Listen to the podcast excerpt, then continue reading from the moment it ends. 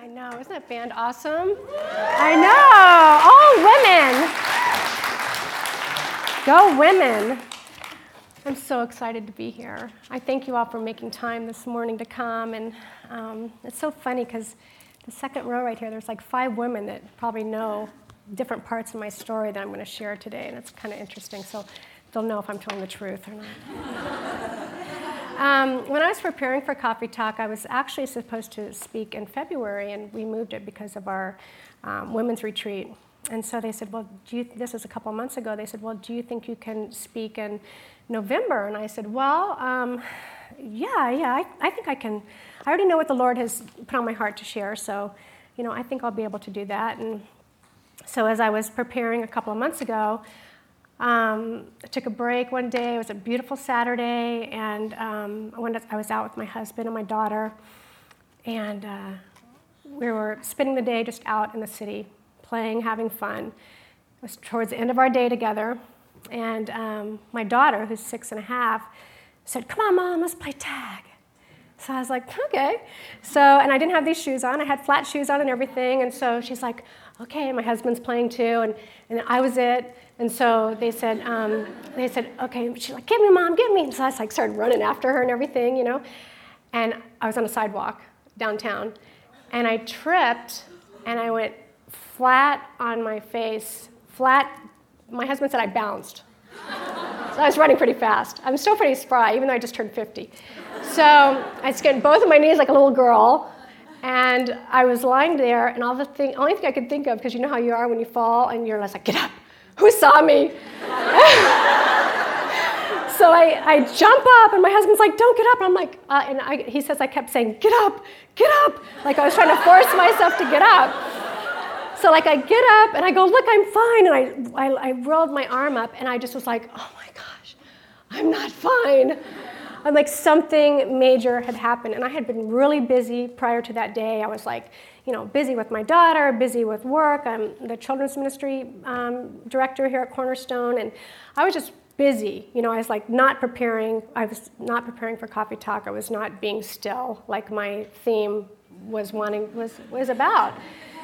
And so I, I was like, I, I can't move my arm, my right arm. I go, I can't move it. And I just felt nauseous to my stomach, and everything was just spinning. And Kendall's like, Mommy, what's wrong? What's wrong? And I was just like, Ugh. I think I broke my arm. I've never broken a bone, so I didn't know. So my husband's like, okay, you know, we need to we need to get you right to a hospital. So we went right to the hospital. Sure enough, broke it in two places right here. Oh my goodness, it was so horrible. And so I had to lie in bed for like three days. I couldn't move. They had this, they couldn't cast it because of where it was. So they, I had this like little thing going around me and it hooked onto my arm. And I just had to lie in bed for three days. And I was like, okay, Lord, and I remember when my dad, you know, some things I'll share about my dad uh, in, in, a, in, a, little while, but I remember when he was ill and he was on his back, and he says, you know, there's only one way to look when you're on your back, that's up. And I, I, remember when he first told me, I was like, what? You know, which way? And so he's like, you need to look up. And so I, I did. I just, I couldn't hold a book. I couldn't, there's nothing I could do. I couldn't, you know, I couldn't move this arm. You know, you can't like really turn pages with one hand. And so anyway, make a long story short on that one, I wasn't even planning on sharing that, which is probably what's going to happen a lot this morning. But um, God is so amazing, you know, in those moments where I'm just like busy, busy, busy running, you know, he was like, no, you need to be still. I'm telling you, be still already. And so I did for those three days, and probably for about a week after that. A lot of people pitched in and helped. I couldn't drive, you know, take my daughter to school, and my husband and everybody pitched in. Anyway, I really, you know, learned about another lesson of being still. And so, a couple of things I'm going to talk this morning is not just being still with. Um, you know, sitting and having a still space to read your Bible and, you know, having a nice cozy corner to read your Bible. And you should have that. We should all have that. You know, we should all have a place where it's good to go and be with the Lord. But it's, my be still moments are more be still when it's kind of all hitting the fan. And, um, you know, where you're just like a deer in headlights and you don't know, you know, which other way to turn. And so um, I was when I was listening to the Christian radio station the other day, um, the Lord's so good, you know. He just always like when you're preparing for something or when you're really praying about something, he just always brings either people into your life to speak into your life, or like I, on the Christian radio station, he uses that a lot with me uh, on 1100. If you ever get the chance just to listen to it when you're driving or, you know, working out or whatever, you should really listen to. There's some great, encouraging messages on there, and um, somebody said uh, they said either you're getting ready to go through a crisis, you're in a crisis, or you've just come out of a crisis. And I was like. I was like, wow, you're right. I mean, it's so true if you think about it, you know? And I was just like, gosh, if I would have learned that before 50, uh, you know, maybe that I would have handled things a little bit better. Um, and then I also heard somebody talking about um, just yesterday, they were saying, and I, I, was really struggling with to share some things from my childhood or not. And um, you know, would it be of interest? And you know how you start second guessing yourself, and would people really, you know, care about that? And there's so many other people that have much more major issues about their childhood. And but then I heard these people talking on the on the Christian radio station. They said, you know, to really get to know somebody, like you know, somebody that anybody, a girl, a friend, um, somebody you're interested in, you know, a potential male person, you know, your fiance, whoever. I mean, ask them about their childhood Talk to them about their childhood, and you will know them already better than you will ever try to get to know. And that's another thing. If somebody would have told me that before 50, I would have also. so, I, so the other night, I'm asking my husband about his childhood, you know? He's like, now? So, anyway, so I'm going to share a little bit about my childhood. It's not all about my childhood, but I think it sets up the person who I was before Christ. And um, uh, my dad, my parents um, met when they were 20 and 22. And my both small town people, and um, my, my dad had eight siblings. He was the youngest, and my mom had zero siblings. And my dad from a little town in Montana, my mom from a little town in Tennessee. So they were very just sweet, small town. Both had Christian parents. And, but they, together as a couple, were you know, not going to church when they got married. They, that was not something that they brought into their marriage. And whether they had a relationship with Jesus at that time, you know, I don't know. Um, but when my dad was in the army, and I don't know if you know anybody that has had parents in the army or you know have really heard that much about it. And but it's um, it's a very interesting life. You know, we um, you move around a lot. Uh, we moved every two and a half years. Um, I have an older brother. He's three years older than me, Mike. His wife is here, Janet. And um, so, you know, so we moved. You know, we, we always were moving, and we never, I, I, I felt like I, from a very early age, I never had, although I had loving parents, I never had a sense of security. Um, I always felt, you know, that we were um, you know, just on the go. And, you know, you'd basically move someplace and you'd meet people, and then you always lived on an army post, so either they would move or you would move. So you never really got to know anybody that, that much. And my parents, too, I mean, they, they when I was about three, they, my dad got transferred to Korea. I had to go to Korea. He didn't, he didn't get transferred, he had to go to Korea. And so my mom and myself and my brother, we went to live with my grandparents in Tennessee on their, they had a farm. And that was such a nice time. I can even remember even that little looking back at pictures thinking, wow, I looked so happy back then. You know, just being there and having that security for that year with my grandparents and, and my mom. And even though my dad was gone, um, I'm sure it was, you know, affected uh, some, but uh, you know, just to have that security there uh, for that full year with just loving families and you know the farm and animals and going out and feeding the cows and you know just this it's like a surreal life if you've never been on a farm i mean it's it's just amazing you know every time I, we'd go there we'd go there every summer and every time we'd go there they had a dog named Red. And this dog was just a scroungy, you know, dog, farm dog. But I loved Red. And every time I went there, Red had puppies for me. you know, it's amazing. And so I, I always had these puppies to play with, you know, and I always got to pick my favorite one. And then, you know, then they, you know, they would, we would take the other ones and get, find home for the other ones. And, and so Tennessee was just a really special time. And I refer back to Tennessee even to this day in my life. When things are hard, I kind of go there. but um, so I thought things were pretty, things felt pretty happy, you know, at that time when I was like three and four. And my dad returned from Korea, and um, we didn't, my brother and I didn't know, but something had happened between with my parents' marriage, and um, I think my dad made some a poor decision when he was in uh, Korea. And um, we, I didn't know this till I was an adult, and my mom told me. But at the time, you know, when you're a little child and things happen with your parents, you know, you don't know what's happening. All you know is they're not there for you because they're dealing with their own things. But you don't know that. You just feel like, you know, I'm here. You know, you're like tugging on their little coat tails, you know, I'm here, I'm here. And so uh, I think with my brother and I both, um, you know, it was, it was really challenging. You know, I didn't really realize it until, you know, like I said later, that that really had a big, huge effect on us for many years um, all through my childhood. My parents, um, you know, always told us they loved us, you know, but they weren't real huggy, lovey, you know, type of people. My mom probably a little more so than my dad. And, um, you know, we always had food on the table. We always, you know, we always had the, the basics except for that affirmation and that security. And um, we went to Germany. We went to Germany for three years after my dad got back from Korea.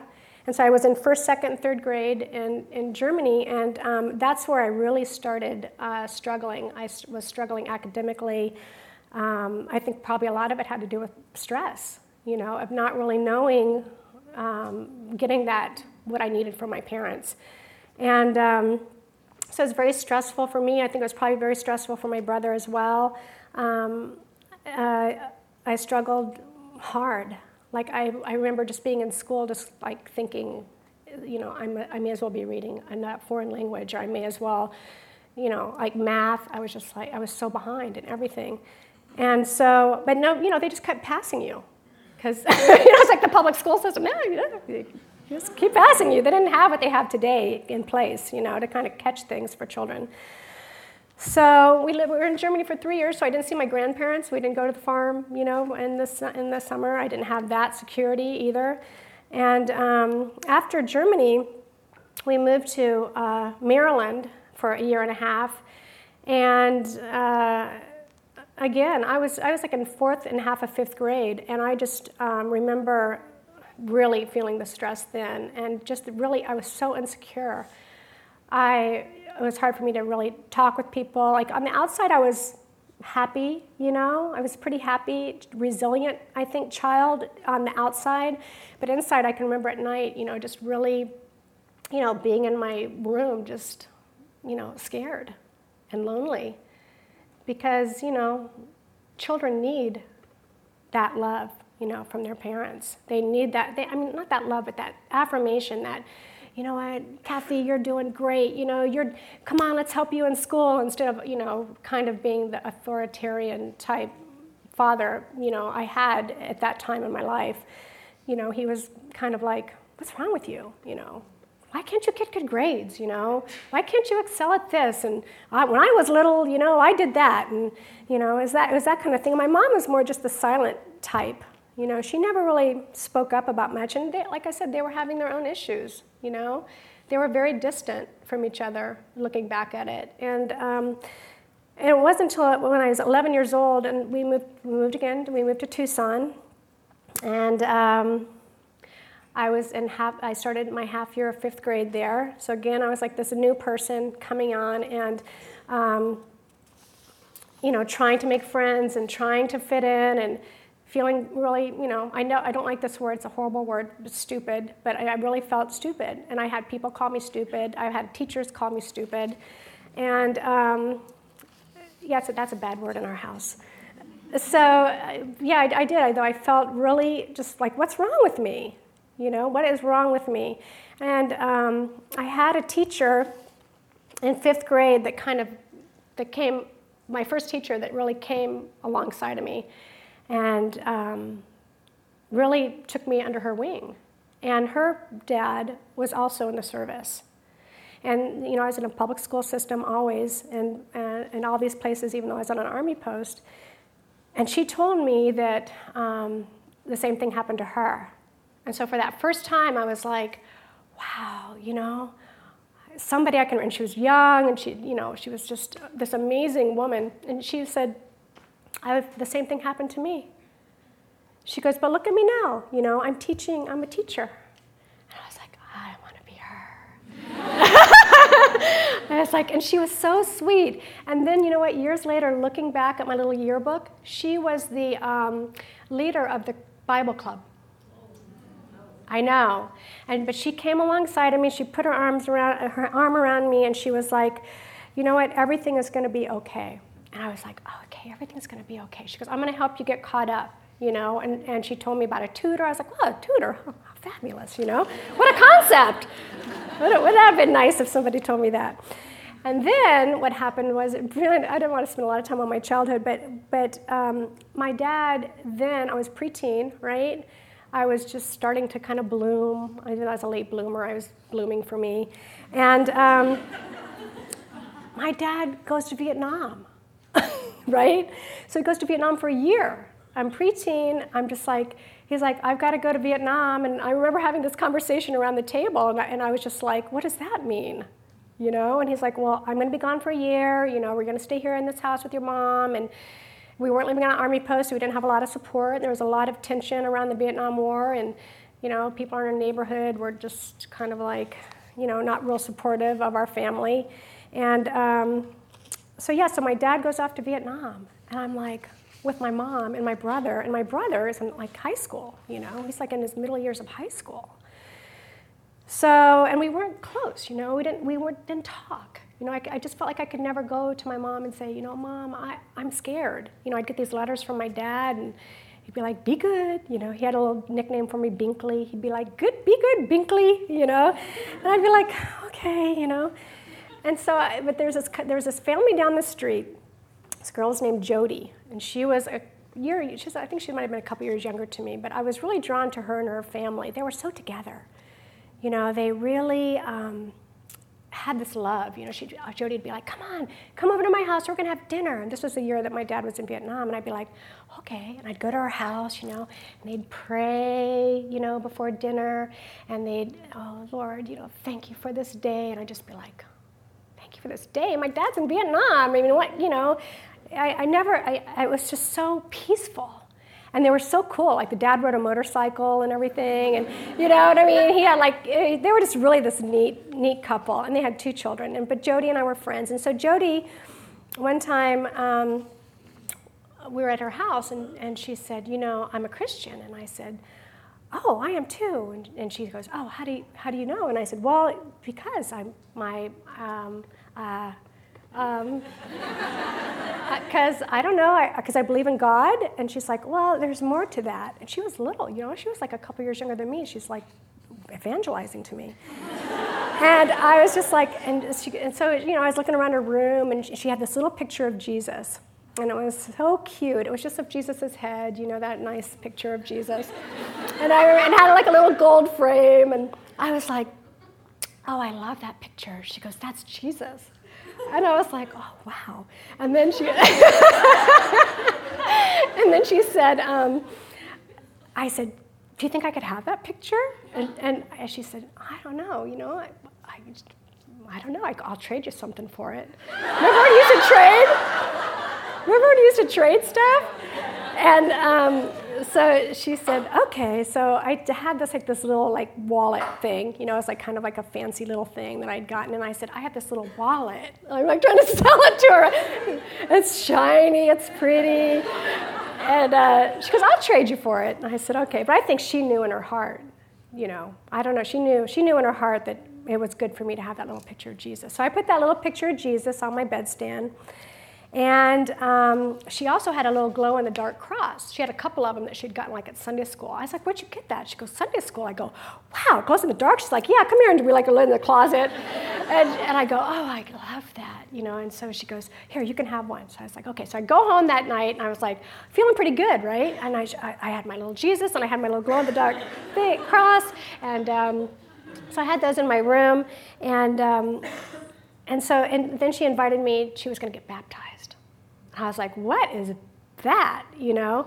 She goes, well, I'm going to come. She goes, you're going to come to, to church. You come with my family, and you, I'm going to get baptized. You know, and you, and uh, and um, I said, okay. So I remember sitting in the front row and, and the, at her church, and I remember looking around. There was a big cross, and I was like, wow, you know, this is church. This is, I, you know, I, I felt, I could feel the Lord there. And so she did. She got baptized. You know, she they did the immersion. And but what was funny was they put cotton in her nose and in her ears, and I started laughing. I couldn't. I had the giggles, and it was just. But I think the giggles were that, and just the excitement of like the Lord was stirring in my heart, right? but that Jody, you know, she probably will never know that she was like played this huge part. And so my dad returns from Vietnam. We moved to Virginia, this teeny little town in Virginia, right? I'm, I'm a teenager now, right? Now I'm really blooming. And, and I'm a teenager, and my dad, my dad was going to work at the Pentagon, and we like he came back. We moved so fast, there wasn't even really time to get reconnected. And um, he moves to this little small town. Like he could have moved us like closer to D.C. or something, but this little I, and nothing's wrong with small towns because I love that farm feel. But everybody knew each other since kindergarten. So I start this high school, and I'm like the new person again. Only yet it's high school now, and high school. I'm telling you, girls can be. Thank you. I mean, like horribly. True. It's true. And you know what? I pray, I pray healing and blessings on uh, everybody that was ever affected in high school by people that are just mean. You know, and I pray for those people that were mean, you know, because I wasn't always the nicest person either. Because you start, it becomes this vicious cycle thing that happens. It's like this protection thing that happens. So my high school years were very difficult. I was I had one friend, this girl named Kathy, who I'm still friends with today. She was the smartest girl in the class. I was the least smartest girl in the class. We were never in the same classes because they always had the smart class and the class that kind of struggled. But we were, we were really, really great friends. But what happened there in, in Denver is that, is, I mean, in Virginia, is that I, um, I really saw that I was so far behind in school that I had to take some special ed classes. And I remember my parents going into, I think his name was something like, I can't remember, Mr. Funkhauser or something like that. And he was not really a great, he's a counselor, you know, the, whatever they call him, the, you know, the counselors, the school counselor. And we were sitting in that office and he's like, you know, Mr. and Mrs. Hatfield, you know, and Kathy, you know, she's so far behind that we can't get her caught up. And, I, and my parents were just like, and I was like, what do you mean? You know, because my SAT was just like, probably like, I don't know. Anyway, he was just like, you know, looking at it like, I don't know, I've never seen anything like it. And so they were gonna have to put her in some special classes. Well, I'm in high school, I'm the new girl. I'm in this like special ed class, like special, they, you know, special ed classes, special needs classes and not for all of them, just for a few, for like you know reading and you know Eng- like English mainly, and um, so I that just like I was that just blew my whole secure, insecurities even worse, right? I remember sneaking. I remember walking down the hall. acting like I was cool, and then I had to duck into this one room, you know? And I, you know, and I'm like, oh, and I'm like reading, I have to read these flashcard thing. Anyway, it was really just, it was so hard. And you know, people know, you know, and you know, people know. And but, you know, I, I made some poor decisions in high school too. And I think a lot of it had to do just with my insecurities and kind of looking for love in all the wrong places and not really having that, you know, from my dad at that time.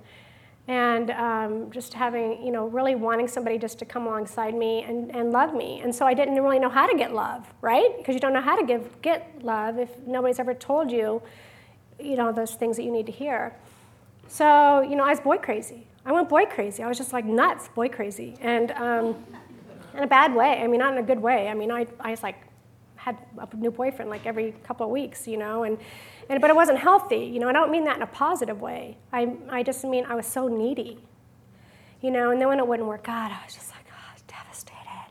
I was so devastated, you know, because I didn't have that range of emotions. I didn't know how to I didn't know how to make it all okay when things didn't work out. I didn't know how to make it okay when I was wanting things to work out.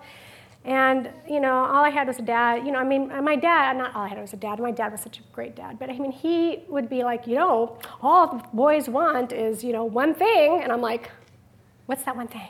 You know, I'm like, I'm like, I'm like, what? You know, and he's like, they just want one thing, and you know, you're gonna, you know, that's not gonna be good if you, you know, go and you do those things. And but you know, and then my mom ended up having a talk with me. You know, she's like, "Do you want to have the talk?" And I'm like, "No, that's so great." I mean, I have friends now that have daughters. They're having the talk with their daughters, and they go away with them overnight.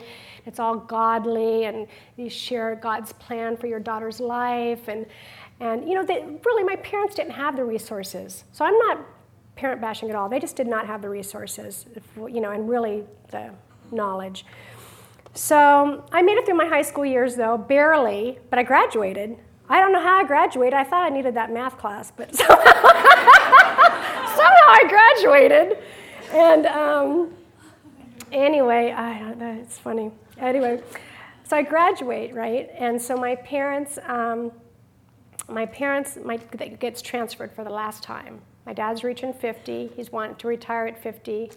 And, um, you know, all those years in the Army, bless his heart, thank you, you know, that he did that for our country um, we moved to Denver, Colorado. And I started, I got into a city college. I like passed these tests. I don't know how it happened. It must have been a miracle because I passed the test to get in. I was like in the same English class with like, you know, pretty smart people, you know. And so I was really excited. I, was, I don't know, that really made me feel good. And so I, I was taking these classes, and that's where I met Janet, my sister-in-law, 1980-ish, early 80s, 80, 1980. I graduated high school in 76. And, um, and boy, Denver is where it happened. Uh, Denver is where I came to know Jesus. And I had met this guy. I won't go into the whole long story. If you'd ever like to know it, I can share it with you. And anything, any parts that, you know that you would like to know that I don't explain fully, I'm an open book, pretty much. So I meet this guy, and he says, uh, he says, you know, do you know Jesus? And I said, oh yeah.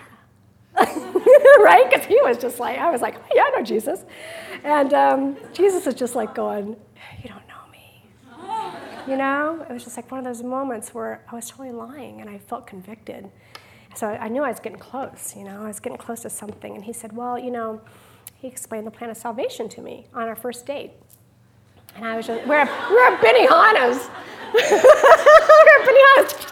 he's like, he's like telling me, you know, so he tells me, you know, this plan, the plan, you know, of salvation. And I was just like, wow. And he kept telling it to me, though. He kept telling it. He talked about it the whole time. I was just kind of like, you know, can we move on? But then even when we, after dinner we get in the car, he's still telling me. He didn't even drive, wouldn't even drive away. It was like he knew what I didn't know. He was there to bring me to Jesus. That night, I accepted Jesus as my Lord and Savior. I know, I know. And it was just like, it's just, I can't even, you know it. I can't, it's just like, I was, I felt free. And I remember going home and I said to my mom and my dad, and we were living on an army post at that time in Denver, and I said, Do you know Jesus? And they said, Well, yeah. And I said, No, you don't. I just found out who Jesus is. I just found out who Jesus is. And He's our Lord and our Savior, and He has a plan for our lives, and He wants us to be whole. And my parents were just like, and my dad had been searching a little bit. He was trying to get us to go to church, but it was, it was a hard, we, it was hard to get us to go. It was hard to kind of bring that family back together. And I told my mom, I told my brother, I told Janet, and at the time, my dad was actually out of town, and he came back. I asked him on the phone. That's what it was. I asked him on the phone. I asked him the same question I asked my mom. And he said that he said when I asked him, he knew at that time that our lives would never, that our, our lives were going to make this turn. But what the great thing was is that we all did it together. It was like I came to the Lord, my parents came to the Lord, Janet, Mike, and Janet came to the Lord, and we all just, our eyes were just open. And my parents went to this thing, it was called, um, it's a Catholic one that they used to have back then before they had the marriage encounters. But oh, I think it's called marriage encounters. Anyways, yeah, there's marriage encounters. And they went to this marriage encounter. They go, we're going to go away for the weekend. I was like, oh, okay. They go, we're going to go to this thing called marriage encounter. I was like, great. And They go away. They came back, They're holding hands. They're all lovey dovey. I was like, ah! I was like, oh my gosh! Their marriage was healed. Overnight. Overnight. They were like the mom and dad you always want, right? And they were like, my dad was softer, my mom was just seemed more together, and we all came to the Lord. It was amazing. It was an amazing time. And um, it didn't work out with this guy that brought me to the Lord. And that was really devastating for me, even though it was a short amount of time we were together. Um, but he, came, I remember him coming, it was after we went on a date, and, he, and I shared this with a few people at one time at a singles meeting. And, and you know, we were like standing at the door, and I was like, hi, you know. And he's like, um, you know, I've really been praying. And, and I was like, oh. In my mind, I almost was thinking he was going to say the opposite, right? Like, I love you, you know, or something like that. Because I was only, I was like, what, 20 or something like that, 21? And he said, The Lord has told me, I feel like the Lord has told me and shared with me that you are not the one. And I was like, I was like, what? it was so crazy. And so I was just floored, right? I was floored. We'd been going to Bible studies together. You know, I'd met all these women, like these Christian women that were just like, like I remember meeting these Christian women at these studies and at these women's groups. And I don't know, some of you may feel this way when you first came to Cornerstone or trying to get involved. I was like, I could never be like them. Because I already had such a past. And they were like, had their tea, you know, and they'd be like, hi, everybody, and hugging. And I'd just be like, I could never do that. Satan was so just like, you know, he's like, you, you will never be one of those women.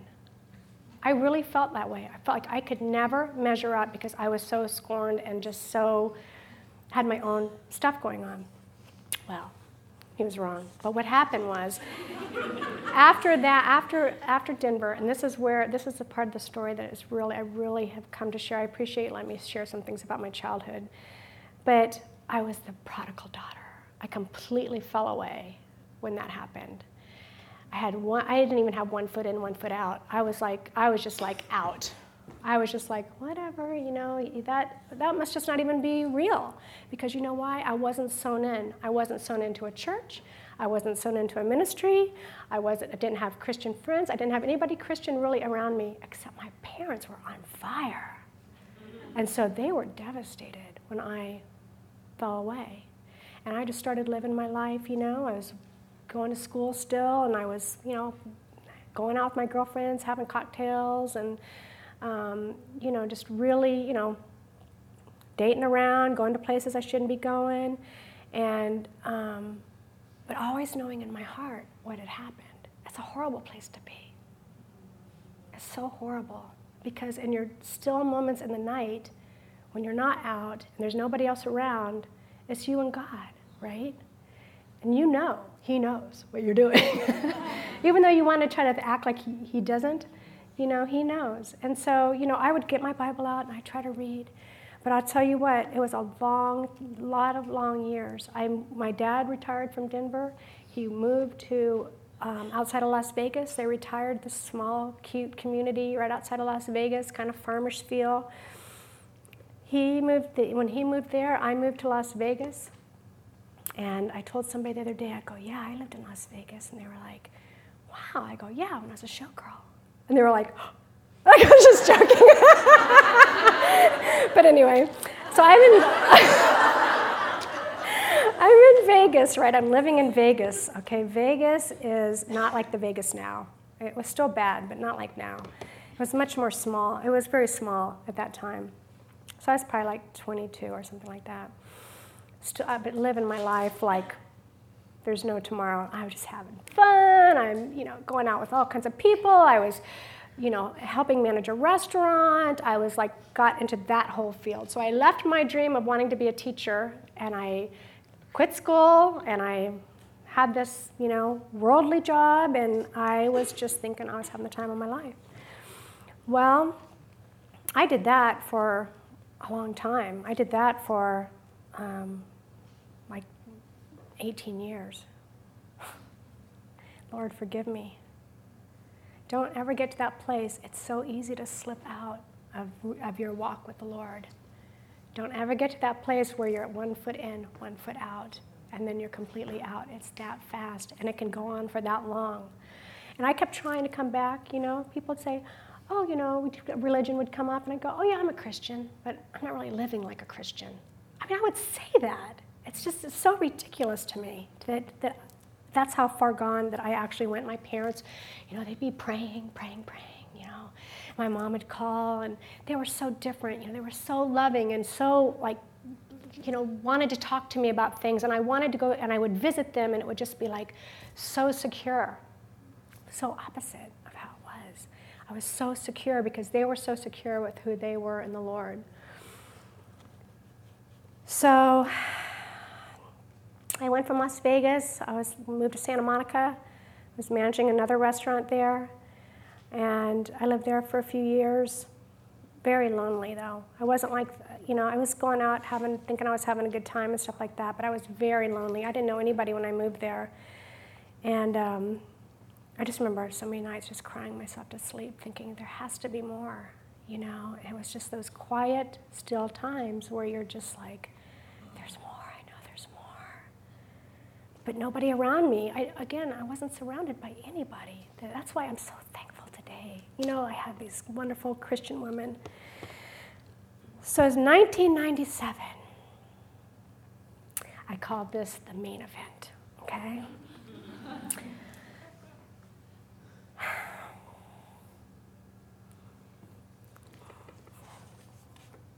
I'm okay.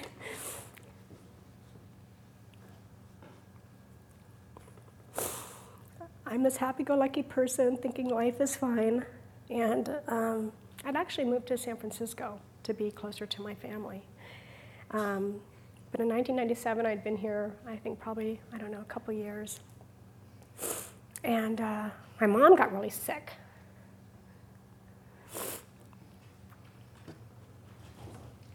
I'm fine. she got really sick, and she, thank you. And she, um, she had emphysema, and she'd quit smoking like 10 years prior to her getting emphysema, but she had emphysema. So uh, she um, was going to get this surgery, right? So we're all like, yeah, you're going to get this surgery, mom. You're not going to have to take your breathing treatments anymore. Uh, and you're going to, you know, you're going to be, you're going to do great. So it was kind of like this, like we we're all like really excited, right? Everybody's like, this is it. This is going to be great for mom. So she gets this surgery, right? And then we're waiting, you know, we go in, we see her after the surgery, and we're like, Mom, you're doing great, you know, yeah, yeah, you know, I'm okay. She's still kind of drugged up. And then the next day, it just took a turn, right? And so, like, you're living your life. You're just like going along thinking, I'm living my life. This is me. It's about me. It's my life. I have this great job. You know, I'm, I'm having fun. I'm doing whatever I want to do. You know, the day just keeps going by. All the days keep going by. And then it's just like, you know, my dad was like, my, I went back, came back to San Francisco, and my dad goes, You need to come back right away. So my brother and I flew back right away, and they were like, Mom's not going to make it. And I was just like, I remember sitting there, and it was just like, you're, it's like you're just, I'm like, What do you mean? And my dad's like, I don't think she's going to make it. And I just was like, what do you mean? you know, you like just it's like this thing that happens where you're just so so it's so hitting a wall. So she didn't make it. She she died. She died within three days of her surgery. So this life that I thought was living that I was living, you know, was just turned upside down. And I I I couldn't make it right. I couldn't I couldn't nothing was right again, right? Your mom's gone, right? And so the person that's you know, gave life to you. She's gone. And uh, for months after that, I just did not handle it because I wasn't walking with the Lord, right? I had nobody around me but people that were just like, come on, you know what society tells you, right? Buck up. Everything's going to be fine, you know? Society doesn't teach you how to deal with grief. We are the worst society for grief at all. I mean, I mean, everything should be fine. Brush it on the rug. Come on, be happy. Instead, I could not get out of bed. I went through a few months of, I guess, slowly getting into depression, which I'd never have had. although I've dealt with panic and, and different things like that in my young life.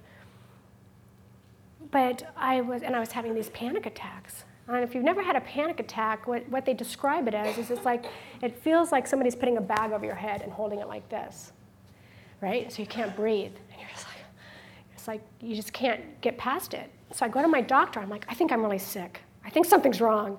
And she's like, Tell me what's going on in your life. And I said, Well, I'm really busy at work.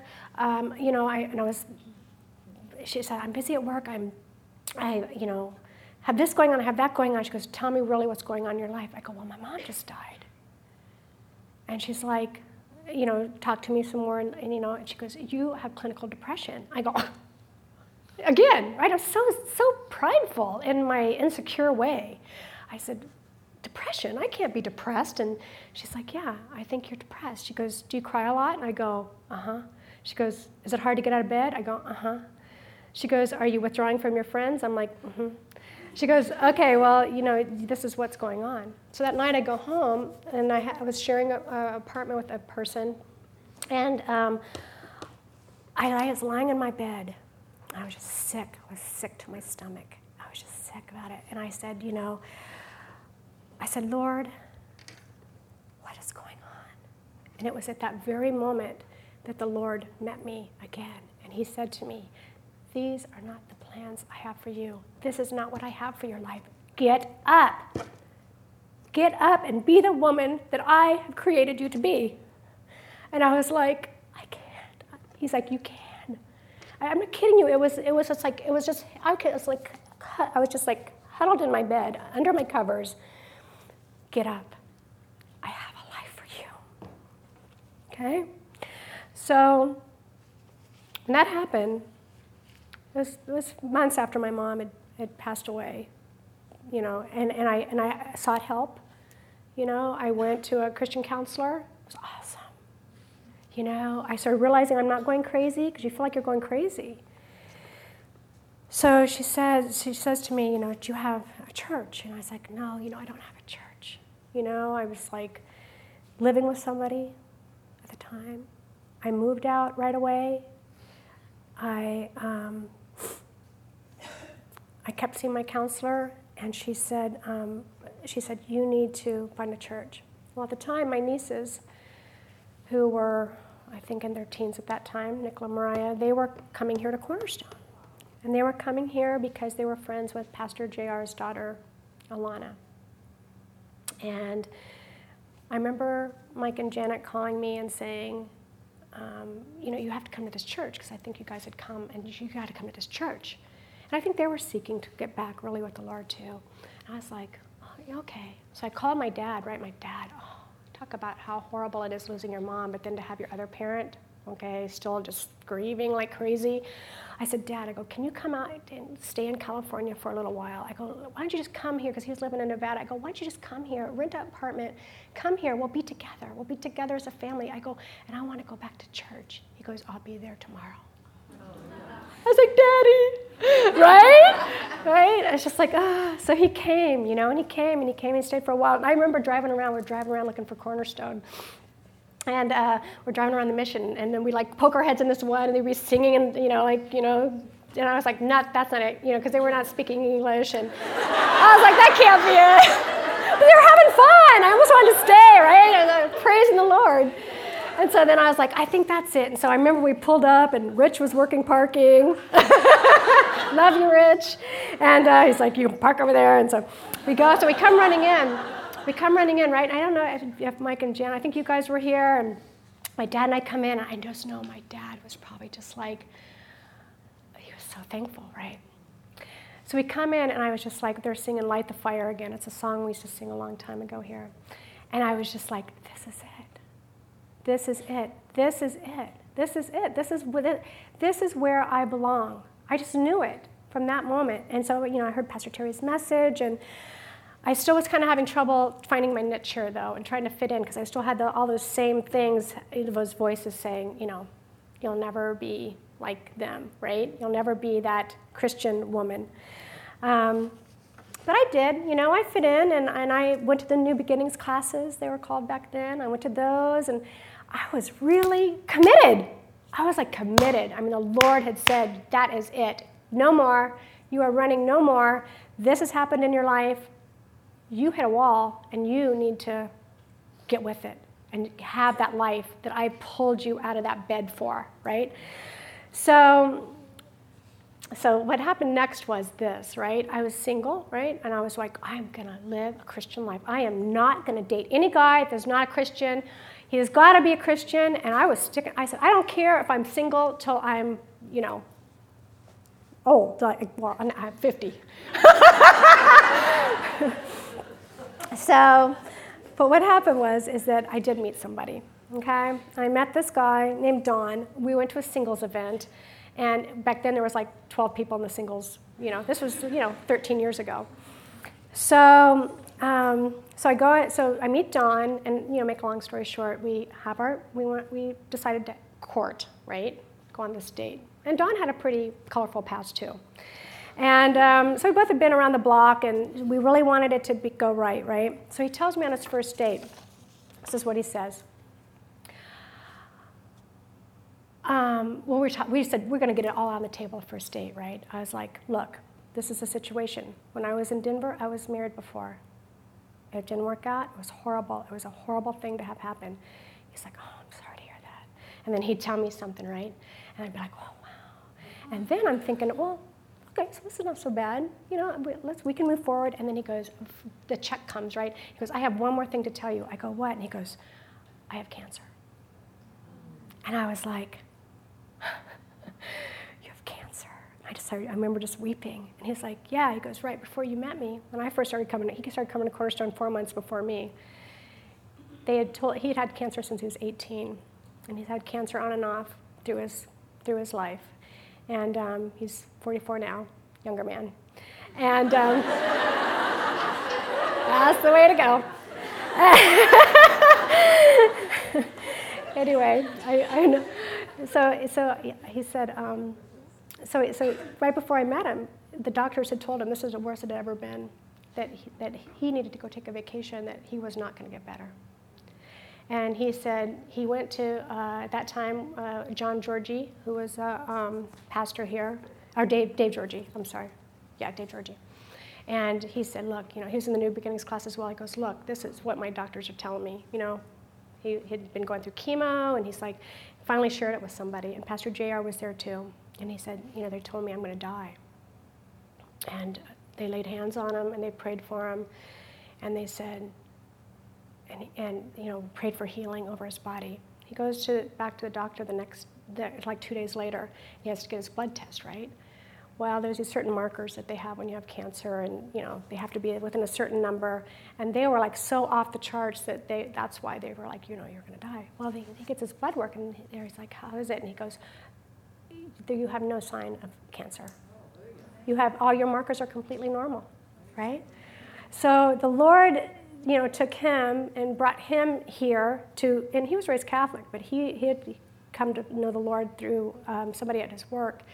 Anyway, he comes here, I'm here, we're here, you know, and um, he tells me this, we're on our date, and I was just like, wow, that was probably a lot of information right there. And so I was, I remember I was going home and I, you know, we kept seeing each other. We saw each other for a year and a half, a year before he asked me to marry him. Anyway, right around about eight months, he said, um, I started getting scared. I said, I can't marry him because I can't, what if something happens to him? You know, in your mind, you know, you know how it is. You know, try to remember back you married women when you were single and the single women now. I mean, you know how it is. It's like you kind of have this thought of how your life's going to be. And I'm thinking, you know, you don't think, well, gee, the person I'm, another person I was going to marry, gee, they could get cancer, right? You don't think that way. You're just thinking, wow, this person has really bad track record with his health, you know. And I started, th- but I, I, was, so I was scared, but I was more scared that if he ever got cancer again, I couldn't handle it. All that fear from my mom and how I just didn't handle it came rushing over me. And it was days, nights, still moments at night, just crying and sobbing, thinking, I'm going to have to break up with him and if anybody knows my husband, that, you know, I mean, I'm so thankful that I did not make that decision. He's just a most amazing man. So I was grappling, grappling, and it was like another one of those kinds of things where the Lord just was like, you know what, Catherine? If Don gets sick again, you're going to handle it. Because you know where you're going to be? Right here. Right here in the palm of my hands. And I rest in that still today, you know, that I'm going to be right there in God's hands. You know, in, in many situations. I mean, just the thought of it, right? Think about Jesus just holding you, right? Like a little baby. So I shared that with Don. I told him, and, you know, and he was like, glad God told you that, you know. anyway, I, am running, I know I'm running over right now, but I do want to share one quick thing with you. We did get married, 1999. Don his, was, you know, his health was really looking good and everything. 2000, we knew we would adopt because we knew I, I, was older, you know, older, getting married, and I didn't really have the desire to want to carry a child. And because of all his chemo, you know, we couldn't, he couldn't have children. So we knew we would adopt, right? So I'm going to share this one last story with you, and it's um, about our daughter Kendall. And she, we, you know, we prayed and we waited, and you know, thought, what kind of adoption do we want to do? right? Lord, what do you have for us? Where is that child? Where is that one child you have for us? Or do you have one for us? Maybe you don't have one for us. So we started our adoption process, and um, and I have, actually have some photos as well that, that, she was going to put up some photos. And we started our adoption process, and that's Kendall. That's when we first were together, met together. But we start, when we started the process, we, um, you know, and if you ever want to talk to me about adoption, I can fill you in on all the details later because some people really do. That's at the hospital in Kauai. That's where Kendall's not Hawaiian, but that's where our attorney was. And so all the aloha mama's given me, and that's uh, um, that's that's when we, you know, the actual court date. You know, we had to go to court because they were parents, and. Um, Anyway, um, I just want to scroll through this so you can kind of get it. I just want you to see a picture, see these pictures. I know, okay? so sweet, little Kendall. She was born April 29th, my sister in law's birthday as well, which was kind of exciting. 2002, all right? That's my dad, and that's Don, my husband, holding her. And there she is, her little fall her little fall pictures that we do with my friends, with our kids. I know, she's so cute. So what happened was, um, is that uh, when, when we got the phone call, right, from our attorney, um, she said, uh, you know, I have a, we have a baby for you. And I was like, I was at work, and I was like, she goes, are you sitting down? I go, yeah. She goes, are you sitting down? I'm like, yeah. And I'm like this, right? She goes, sit down. And I go, okay. So I sat down and she goes, this is a lot of news. You got to take it in fast. She goes, we have a child for you. This is in Kauai. Kendall's Native American from Montana. People used to always go, where do you think your child's going to be from? I was like, I don't know, anywhere she could be from Montana. so God so funny. God has a great sense of humor. So she's from Montana. She's Native American Indian She's beautiful. She's um, healthy. The birth, we decided we did a semi open adoption, so I had to meet the birth mother. So they go, You have two hours to decide if you can be on a plane tomorrow morning. I'm at work. I'm calling, calling my, I was a preschool teacher. I did go back into teaching. And I know, 15 years now.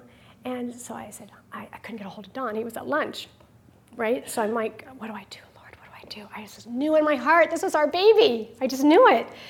And so I finally get a hold of him and I say, I say, honey, you know, this is what's happening. I go, we're going to be parents, I think. And we'd had the nursery ready, and I had many still moments in that night in the nursery with her. I mean, with it, we're praying for that baby to be in that bed, rocking in my rocking chair. Oh, I'm going to have a baby, you know? And Lord, just bless us. And so, sure enough, um, Don was like, let's do it. So I called my girlfriend, I called Janet, I called Elaine, and I said, and Elaine had just had a baby, And uh, I said, You gotta take me to the store so I can buy a sling and some diapers. Because I, I go, I, I'm not getting on an airplane tomorrow morning and I need a diaper bag. And so she did. She came over, she took me to the store. I called the store. I go, What time do you close? They go, We close in 20 minutes. I go, Can you stay open? I go, I'm gonna have a baby. and she goes, Yes, I'll stay open. And they stayed open late. And so we went, I got the stuff, and, and Don was ma- busy making his plans, and we were calling family, and we were like, Lord, this is it, I know it. So we get there, so, I, so, so we get, Don and I finally meet up that later that night, right, together, and we're just like, he was kind of like trying to be all like, we gotta prepare, we gotta do this, we're gonna do that. And I'm like, you know, this is so exciting. And so thank God we're different like that, right? Because he kept it together. And I was like, oh. And so anyway, so the next morning, there I go. I'm in the airplane with my diaper bag and my, and my favorite, and her little, new little favorite toy that Grammy had given her for her, you know, named Pockets. And so, you know, there I go. I'm in the airport. It's all surreal, and God is just all over, right? I could just feel feeling. I'm standing there. I had to go before Don. I had to go by myself because he he couldn't leave work that fast, so he came the next day. So I was like standing there, and I was just like, I'm to be a mom. You, know, you just want to tell people like next to you, I'm to be a mom. You know, but you know how people are at the airport, they're just like, you know, I kept trying to make eye contact with people. Like they'd ask me, what are you so happy about? Anyway, so I get there, I get to Kauai. My sister-in-law, they live in Hawaii, which is another reason we, you know, did our uh, adoption in Hawaii, so we'd have a place to go to right away. And so she picks me up at the airport. Lord is so good. My mother in law from Texas would happen to just be flying in on the same day to Kauai. So I have that support, right? So they, we, go to the, we go to the um, hospital, straight to the hospital from the airport, and there's Kendall, this little pink bundle bundle with a little pink bow in her hair. And there's the birth mother, her birth mother, Lynn. So here I'm coming with all these emotions, and then here's this woman sitting here, you know, with all her emotions. So I go and I'm in that hospital room for five hours, like this, holding Kendall like this. Just praying I didn't have to change her diaper in front of the birth mother, right? I'm holding her like this, like stiff, and my sister like kept going, like, loosen up, you know? And so you had to have, I had to have this conversation with this, with this, with, with the birth mother, right? These things, these talking about these things. Well, I got there, you know, after we I see there so late that they actually, I couldn't take her home that night. I couldn't take her back to my sister-in-law's house. So I had to leave her there that night. And I had, so they said, you can come back tomorrow morning and you can get your daughter. So I go, okay. So I, I, I'm there, and that night I was like, Lord, help me. Help me to know how to be towards Lynn. Help me to be with Kendall. I was so anxious. You know, all those anxieties, all those old things come up in us, right? And I was like, I got there. And they go, here's your daughter. Lynn had signed the papers for me to take her, and Lynn wasn't there. Here's your daughter. They put me in a wheelchair. they rolled me out, right? I'm like, my in laws are there. My husband was flying in. So Lynn hadn't met Don. So Don, so she had to meet Don, you know, for the final approval and everything. But this is probably one of my most be still moments is when Kendall was with us for 10 days. We're loving her, feeding her every two hours. I was like, you never know what that feels like every two hours till you have to do it.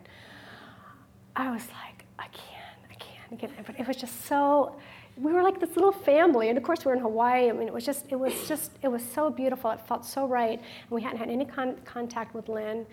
She was there. She has two older boys. She was there with her older boys. And all of a sudden, I get this phone call, right? It's my attorney. And Lynn's still there, right? And, and she goes, I got to tell you something. I'm like, what? She goes, Lynn wants to see Kendall. And I was like, no. I, you know, I didn't mean to say that, but I go, no, what do you mean? She goes, she wants to see her. I go, okay, then we'll all meet at your office and we'll all meet. You'll all be there too, right? She goes, no, she wants Kendall for the day. And so I said, I said, no, she can't, I, she can't have Kendall. Well, I started flipping out. I was like, I had this panic, this, this like stuff came up in me like that happens with um, you know, that happened with my mom. And she said, You don't have a choice. And this is what she said to me. She goes, My, my attorney, she goes, because she knows all about me. They know all about you when you're adopting because you have to fill out all this stuff and talk to all these different people. And she said, Where is that faith you say you have. She wasn't even a Christian. I was like, right? I was like, I, but it was just like, it was like this silence, this be still moment that is just like, was like, where is it? Right? It's like, it's like, you know, it's like the disciples in the boat with Jesus, you know, and he's like, you know, the storm is like, that's what it felt like. And, and all of a sudden, you know, they're like panicking. You know, they're panicking. They're like, Lord, Lord, you know, and he's just like snoozing. He's got a pillow, it says. You know, he's like sleeping. And, and, uh, and, and I have so many moments like that where I just like panic and I'm like, Lord, you know, like, like everything's just going to get pulled out from under me. And that's what happened, you know, and, and, and I just panicked. And when she said that, it was just like, it was just like peace just came over me. I got off the phone. I go, you know what she said to me? And, and he said, what? And I go, she said, where's that faith you say you have? She was watching me, right? People. Yeah, so we took Kendall, and that day was the most peaceful day. Don and I took Kendall.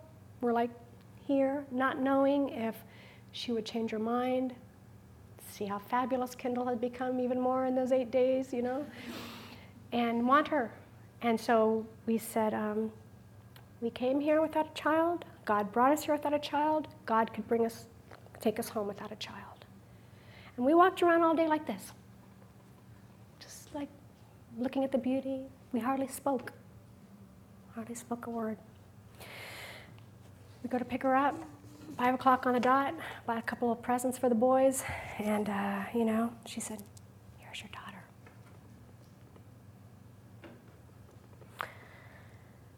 You know, look, God is so good. God is so good. Shortly after that, my dad actually passed away as well. And, um, and then shortly after that, Don did get cancer again. And um, those moments, I'm telling you, man, God is so good. I didn't panic at either one of those. When that moment, when those moments were happening with my dad on his deathbed, only a peace that God could bring. When Don had cancer again, I had a girlfriend call me and she goes, Do you remember what you told me God told you? That you would be able to handle it, that you would be right here. And I was just like, you're right. I mean, I'm not saying it was easy, but I'm telling you, girls, it's, it's, it's amazing what you walk through. And for you women that are not married or that are, that are divorced and they're thinking about a certain type of man, and I just really, I know I'm going over right now, but I feel like I should, I should share this with you real quick. Girls, God has a plan for your lives. He has got a man for you. And just because he's a Christian man, he's not going to be a perfect man. He may not he may come and he may not even be looking like what you think he's going to look like. right? So don't be like, "I'm sorry, you don't have any hair." You know? Cuz I would have never been married. No. Anyway, he has a purpose for you girls, you know. And I know we have to end. Um, I'm sorry I went a little bit over. I thank you for listening. God is so amazing, you know. But I do just want to pray right now, you know, if you have sick parents, like a lot of my friends are having ill parents right now. And now that I've gone through it, if anybody ever wants to talk to me about your parents, divorce, adoption, you know, any of those things, please seek me out because God brings you through things for a reason. He brings you through things so that you can bless others and that you can say, you know what? You're going to get out of bed you know what? Your heart is going to be filled with joy again. You know, ill spouse, a sick child, a struggling with the decision to adopt or not adopt. Am I going to get married? Past sins, childhood holes that just feel like they're never going to be filled. And desiring a husband, a family, caring for those that you already have. You know, we're so thankful. We're so blessed. So I'm just going to close in a word of prayer. And you know, my prayer is, is that, you know, Lord, Lord, I just come to you, Lord. I thank you for these open hearts. I thank you for these open ears, Lord. I thank you for the laughter, Lord. Lord, we need to laugh. Don't, Lord, just fill us with joy. Keep us, Lord. Lord, we have a, a, a short time together. We have our Eagles Wing women, Lord. We have them. They're going to be around for prayer. Don't be afraid to come down for prayer, women. Lord, we love you so much. We just thank you and uh, we trust you. And we thank you for holding us in your hands. If you do want extra prayer, ladies, please, please come down. Come down the women, women, uh, Eagles Wing Women Ministries, amazing ministry. They're going to be around. Come and really get some healing if you need the healing. Okay. And uh, we do have a little thing that I, a little video that we're going to show, and um, just come during that time if you can.